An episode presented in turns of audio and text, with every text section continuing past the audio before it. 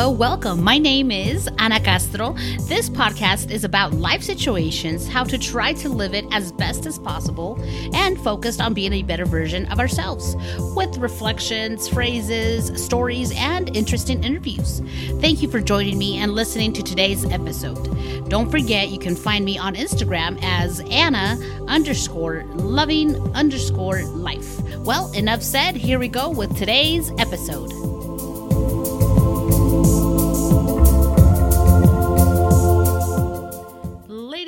And we are back. Thank you so much for joining me. So, today's episode, I am going to focus on a quote.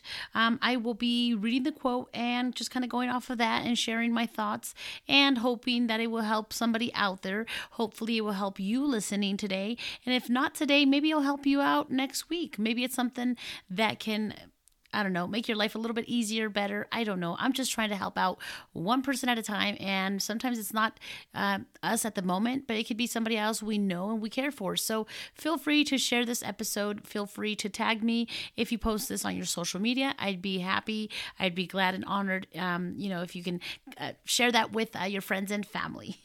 so let's go ahead and move forward. So this, um, quote says, If you're serious about changing your life, you'll find a way.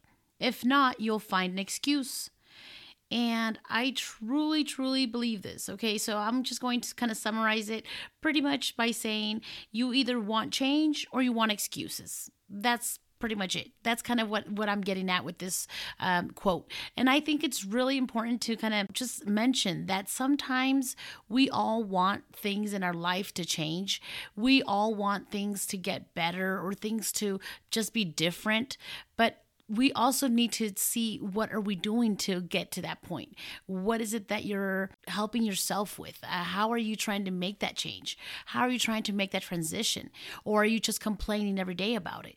Or are you just you know talking about it all the time, but never actually doing the stuff you want to do, make sure you analyze that. I think I'm going to kind of focus on that. That I think it's important that when we want change, we need to try to actually do that. Not so much with excuses, but actually try to do a change and do it slowly if that works for you. If it works for you better, try it that way. If you notice it's not working because you go off track, then do some, you know, major changes. Do something else that is more quick, you know, that you feel like let's go ahead and just switch, let's say from from ordering Coke every time or or soda when you're having your lunch.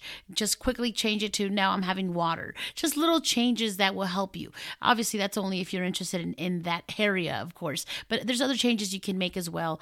Um, I think it's important to focus on going with what you want to do. Otherwise, nothing's going to happen. There's no, nothing's going to change if you don't change. If you want to focus on excuses, you will always have excuses. We can literally think of excuses for everything.